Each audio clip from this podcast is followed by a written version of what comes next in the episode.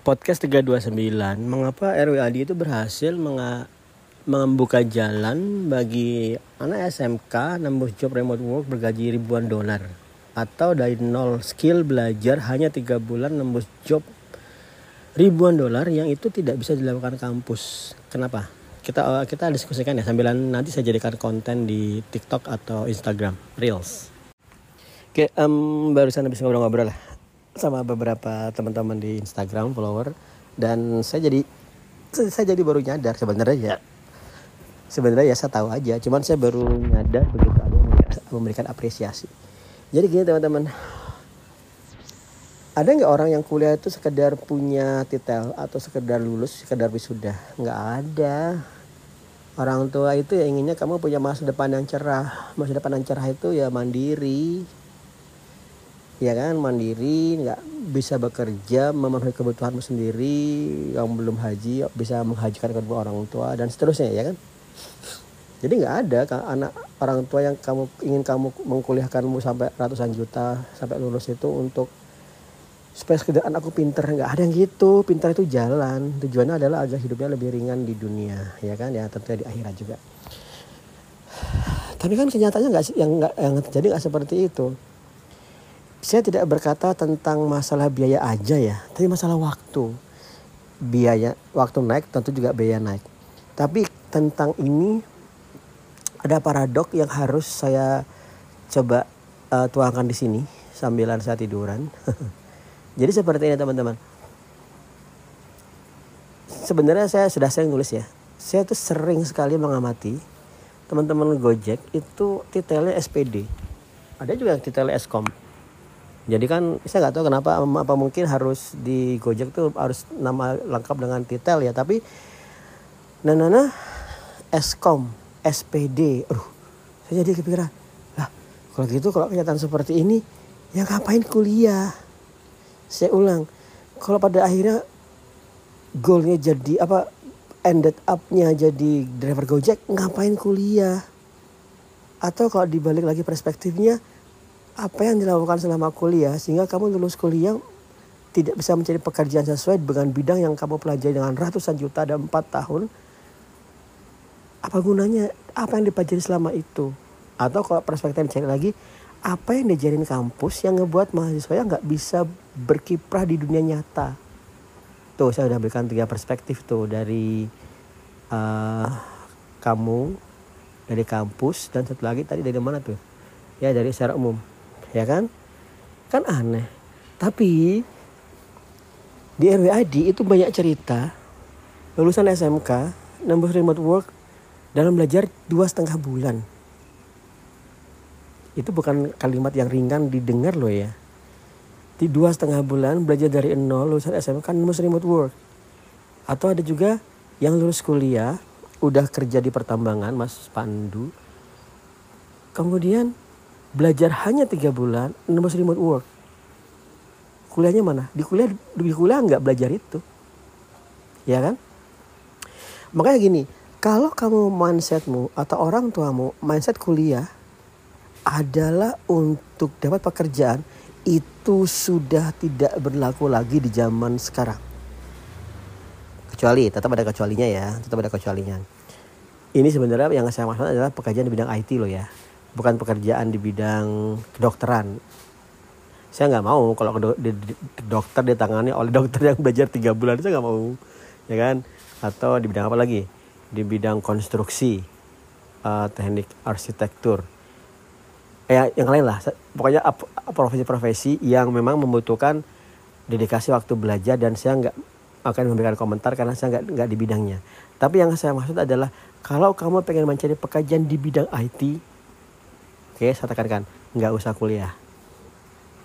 Kalau maksudmu itu, tapi kalau maksudmu adalah biar kuliah itu biar punya status sosial berkembang ya udah fine punya koneksi ya silakan kuliah. Tapi kalau goalmu hanya satu nembus pekerjaan atau langsung aja dispesifikan punya gaji ribuan dolar per bulan dari rumah nggak usah kuliah. Saya tegas loh ini. Um, dan kenapa saya bisa mengatakan seperti ini? Karena yang saya lihat member-member RWAD yang seperti itu banyak ceritanya. Um, kemudian kamu bertanya kenapa Pak Eko bisa melakukan hal seperti itu? Kenapa RWID bisa melakukan hal seperti itu? Orang dari nol belajar cuma tiga bulan bisa nembus pekerjaan ribuan dolar. Kenapa? Ada tiga hal. Satu skill yang harus sesuai demand. Ini yang dari zaman dulu kampus itu miss dari zaman saya tahun 2000 berapa tuh ya 2003 saya kerja sama Pak Danang Parikasit di uh, nama proyeknya itu menjembatani gap antara dunia pendidikan dan dunia industri. Jadi saya ngembangkan aplikasi market research pakai Visual Basic dan Visual C++. Zaman itu ya tahun 2003. Uh, eh, saat itu udah kata ada gap. Sekarang gapnya malah luas. Eh, gap saya nggak tahu apakah sekarang gapnya gapnya men mengecil apa enggak ya. Tapi dengan kampus merdeka harusnya gap itu udah mengecil. Saya yakin udah mengecil gapnya. Uh, jadi uh, skill yang dipelajari di kampus dengan skill yang dipakai di pasar itu kampus sering miss. Kenapa seperti itu? Karena kampus saat ngebuat kurikulum, saya nggak tahu bagaimana prosedur ngebuat kurikulum itu ya. Tapi tidak boleh hanya dari pengetahuan dosen senior, nggak boleh. Dosen senior itu berarti dosen masa lalu. Dia harus hanya ke lapangan. Dosen dosen itu kalau sudah ngajar nggak mesti juga akan berkiprah di dunia nyata dunia pasar loh ya. Jangan-jangan dosen hanya saat ini masih menguasai Delphi. Njo yang diajarin siswanya diajarin Delphi ya udah nggak ada nggak ada yang pakai ya kan? Nah makanya dosen itu harus yang muda. Atau ya ya dosen dosen IT itu harus yang muda untuk hal-hal yang ya harus yang muda lah atau ya nggak nggak dalam hal usia ya tapi dalam hal mindset itu harus yang muda kalau nggak gawat sekali lo ya kamu diberikan masa masa lalu itu melas melas banget Oke, sudah satu skill. Oke, kemudian di skill ini kalau kamu sudah kalau kampus itu masih mau kalau mau tetap bersaing dengan bahkan bersaing dalam arti ini. Bersaing dalam arti bisa menghasilkan lulusan-lulusan yang siap cetak kerja. Kampus itu harus benar-benar fokus skill yang sesuai demand. Saya ulang ya kan. Skill sesuai demand dan juga nggak cuma skill. Skill itu berarti penguasaan terhadap tool. Penguasaan terhadap tool itu nggak main-main nggak ada artinya kamu bisa menulis skripsi atau jurnal interaction of human human computer interaction in digital world tapi kamu nggak menguasai teknik penggunaan aplikasi untuk merancang user interface interaction. Apa itu? Figma. Kamu nggak menguasai ini. Ya ngopo. Kuliah 4 tahun akan sia-sia. Kamu akan sia-sia. Kamu akan begitu lu kamu kan bengong lagi belajar lagi dari awal. Terus kalau belajar dari awal ya ngapain kuliah sekalian? Ya langsung dari awal aja kuliah langsung belajar dari awal ya kan? Oke itu dia. Nah karena itu ada member RWAD itu kan nembus job cuma atau tiga bulan dari nol langsung fokus kepada yang dipelajari dan tidak boleh kebanyakan teori langsung studi kasus. Nggak ada artinya kamu belajar jurnal-jurnal macam tidak ada artinya kamu belajar banyak buku tapi kamu nggak praktek studi kasus. Itu nggak ada artinya. Zaman sekarang loh ya di dunia IT itu nggak ada artinya kamu hanya akan pinter ngomong pinter mikir tapi nggak tanganmu nggak bisa gerak. Klien itu nggak butuh orang yang pinter mikir pinter ngomong. Klien itu butuh orang yang tangannya bergerak menghasilkan yang dia minta. Ya kan? Mungkin kamu ber, ber, seperti ini ah itu kan memang kan memang tujuan kampus bukan begitu pak kok ya kalau gitu kampung kalau nggak seperti itu kampus itu hanya mencetak pengangguran pengangguran pinter. Pengangguran pengangguran pinter itu repot nanti. Tahu nggak yang mau saya pinter di pemikiran tapi tidak punya skill dia akan hanya jadi pengangguran pengangguran depresi banget. Kenapa gitu? Karena dia mikirnya dalam. Orang pinter kalau nganggur depresi karena makanya dia bisa mikir lebih baik kalau kamu nganggur sekalian bodoh deh. Kamu akan menikmati hidup dengan tenang-tenang aja karena karena mikirmu nggak banyak. Orang filosof orang lulusan psikologi atau jangan ya orang lulusan filsafat dari komputer tapi nggak bisa skill hanya bisa teori nganggur. Wah udah deh. Itu mikirnya banyak banget dia tuh. Ya kan? Nah makanya yang selanjutnya yang saya sampaikan adalah begitu kamu menemukan uh, skill yang kamu pengen kuasai kemudian kamu mempelajari toolnya sudah studi kasus. Ya kan? Nah ini di bagian studi kasus ini cukup satu aja. Ah udah dah nambah job dah kamu makanya apa ya. Makanya empat bulan empat tahun kuliah di bidang IT masa dikalahkan dengan tiga bulan RWID apa yang enggak apa ya coba? Efek efektivitasnya berapa persen itu? Saya bisa ngitung cepat gak ya? Ntar. Uh, coba saya hitung dulu. Jadi kalau um, 4 tahun jalan ya. 4 tahun dikali 12 itu kan 48 bulan. Berarti 3 dibagi 48 dikali 100 6 6,25 persen aja dipelajari. Berarti dalam konteks ini kampus itu punya 93,75 persen hal yang tidak efektif. 90 persen gak efektif. Terus dipakai apa? 9 persen itu pakai berteori saat nganggur merenung wah repot ya kan? Saya sebenarnya melakukan kritik ini tidak untuk mengata-ngatain kuliah ya. Tidak untuk mengata-ngatain kampus enggak. Ini sudah menjadi perbedaan mindset. Jadi nggak akan bisa kamu nggak akan bisa komplain dengan kampusmu juga. Kamu nggak bisa komplain gini eh kampus kenapa aku lulus kuliah nggak bisa dapat kerja? Kamu nggak bisa komplain. Kampus akan bertanya kamu kan sudah punya keahlian untuk ngebuat jurnal eh jurnal S2 ya. Bisa ngebuat tulisan akademis dan sebagainya dan sebagainya dan bisa kemampuan riset dan sebagainya. Kamu punya 93,75% skill yang nggak kepakai dibanding RWID ya dibanding RWID ya kan? Nah makanya makanya kalau kamu berpikir uh, saat ini kamu belum kuliah pengen apa ya aku kuliah apa enggak kamu pengen dapat kerja atau pengen dapat titel kerja? Ya udah kasih kuliah.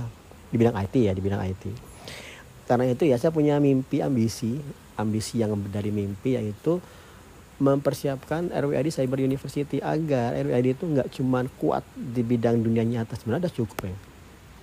Kuat di bidang dunia nyata ya segala aja lah ya bagi saya lah ya. Tapi ya sudahlah kalau emang bisa dibangun kampus di atas itu ya dibangun aja. Kan nanti kamu bisa jelasin ke orang tua gampang. Ini mah ada kampus namanya RWID Cyber University yang didirikan Pak Eko sebelum kampus saya berdiri siswa-siswanya tiga bulan dari nol belajar nemu bisa. Aku ke sana aja ya. Boleh. Berapa biayanya? Biayanya dua 25 juta. Wih mahal. Coba enggak enggak. Cuma awal tiga bulan juta kan murah. Ini malah apa ya kok?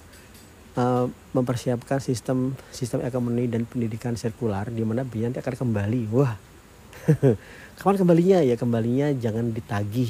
Karena kita akan berusaha dulu. Semakin banyak UMKM yang berdiri kembali lebih cepat ditunggu aja nanti ditransfer. Kamu akan tahu berapa persentase pengembaliannya ya kan? Sebenarnya saya tuh pengen ngebangun sistem yang full proof full proof dalam istilah nggak bisa dikritik nggak bisa dikomplain. Well kritik itu boleh ya karena itu mas masukan masukan. Pak Eko uh, kenapa sistemnya gini? Atau Pak Eko gimana metode tambah itu boleh? Tapi yang saya nggak yang saya pengen ciptakan adalah sistem yang nggak bisa dikomplain. Gimana kamu akan komplain saya kalau setelah kamu dapat job atau nggak dapat job uangmu saya kembalikan meskipun itu butuh waktu. Kamu gak akan bisa komplain itu. Ya menurut saya ya. Karena kalau kamu bandingin dengan bootcamp yang mana pun atau kamu sama mana pun mana ada yang kamu mikir seperti itu ya kan? Karena sekali lagi mindsetnya beda. Oke. Nah karena teman-teman uh, karena gini ya teman-teman saya tuh setiap hari itu berdiskusi dengan banyak dari kalian yang latar belakang pendidikannya tuh bagus-bagus S1 S2 ada banyak loh ya S1 S2 tapi struggle mencari pekerjaan struggle banget. Bukan hanya struggle loh ya uh, apa namanya bukan hanya struggle ya tapi benar-benar nggak stuck stuck nggak ada cari kerja maka saya mikir kuliah di kuliah 4 tahun mau ngapain? S2 berarti itu malah minimal 6 tahun ya kan? Ya 7 tahun lah nggak mungkin eh bisa aja lah. Ya. 6 atau 7 tahun. Terus waktu itu dipakai apa ya kan? Maka uh, maka saya tuh pengen banget ngembangkan RWAD sampai jadi universitas sampai besar. Kenapa? Saya nggak mau membayangkan member-member itu setelah lewat pekerjaan. Kalau kamu bukan seperti ini Pak Eko nanti kan kalau RWAD udah besar kampusnya banyak mencetak pekerjaan-pekerjaan yang buruk nanti kan persaingan tambah banyak. Ya enggak lah. Kenapa? Karena supply eh apa namanya demand itu tetap tinggi. Demand di bidang IT itu naik terus. Jadi kamu don't worry.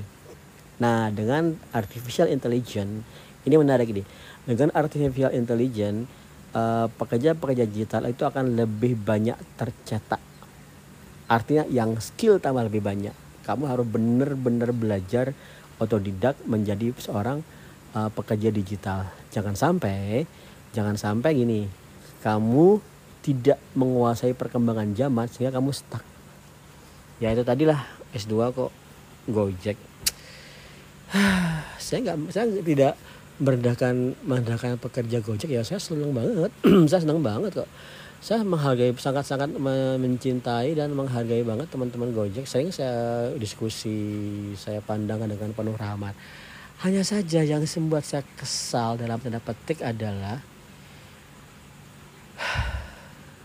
empat tahunmu kuliah itu kamu lakukan apa yang kamu lakukan sehingga kamu lulus kok Gojek itu loh. Ya kan? Apalagi eskom kalau es yang lain saya nggak terlalu mikir lah saya nggak nggak uh, itu bukan bukan fa fakulti saya. Tapi yang IT itu loh kenapa kamu stuck oke gitu ya. Jadikan bahan pemikiran kalimat saya agak keras saya mohon maaf.